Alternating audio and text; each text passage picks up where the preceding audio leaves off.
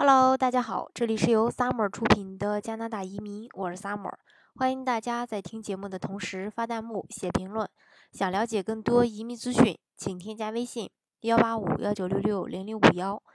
或关注微信公众号“老移民 Summer”，关注国内外最专业的移民交流平台，一起交流移民路上遇到的各种疑难问题，让移民无后顾之忧。今天呢，跟大家来分享一下，在加拿大华人的孩子。不用拼爹也能成为最大的赢家。那中国移民加拿大最重要的目的就是为了孩子的教育。那经过艰难的打拼，中国移民的孩子们会在加拿大表现如何呢？呃，一份政府内部报告呢，让中国父母呢就比较欣慰了。幸运的是，加拿大是西方世界中移民孩子教育和经济成果最好的国家之一。从整个加拿大来看，在受教育程度方面，亚裔后代表现最好；在就业和经济方面，华裔移民的孩子呢表现最好。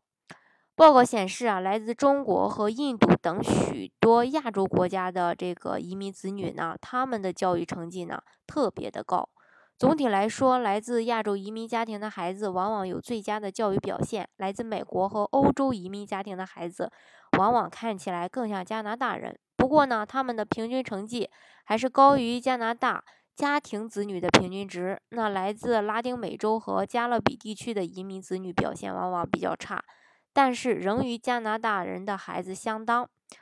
报告认为，教育成果可能会受到多个因素的影响，比如说家长啊对教育的期望呀，还有移民父母，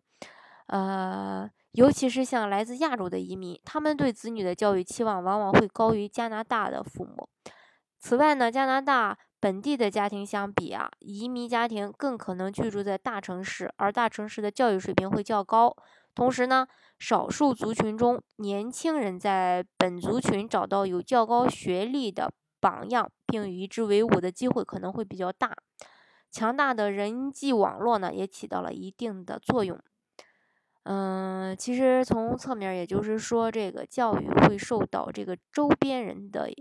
呃，年年轻人吧，会受到周边人的影响。如果周边的人都是优秀的人，那你可能就成为优秀的人的这个机会就比较大一些。反正是我是这么理解的啊。另外呢，加拿大的教育和学校体系本身呢，无疑也发挥了一个重大的作用。根据报道啊，以加美两国做对比，美国子女更多的会依赖父母或家庭所处的社会经济地位，或是说他们的一个居住地。那来决定他们所受到的教育的素质，而加拿大呢，教育素质更多是由制度和学校体系的保障，父母和家庭背景因素的影响相对较小。在加拿大，家庭收入对于子女是否能接受高等教育，并没有一个决定性的因素。移民家庭的子女能否上大学，不取决于家庭的收入。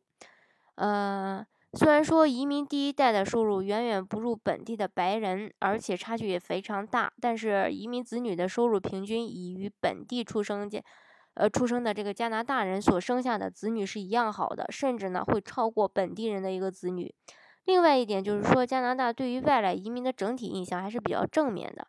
因为加拿大呢它本身就是一个移民国家，大家呢都有这种共同的认同感。那假如说你的孩子移民以后，未来会怎么样？这个还是要，呃，取决于父母本身，取决于孩子自身。另一个还就是周围的环境也会影响孩子。那最终的，呃，这个决定因素呢，我觉得还是在于孩子对未来的一个认知，对自己未来的一个整体规划。好，今天的节目呢就给大家分享到这里。如果大家想具体的了解加拿大的移民政策的话呢，欢迎大家添加我的微信幺八五幺九六六零零五幺，或是关注微信公众号“老移民 summer”，关注国内外最专业的移民交流平台，一起交流移民路上遇到的各种疑难问题，让移民无后顾之忧。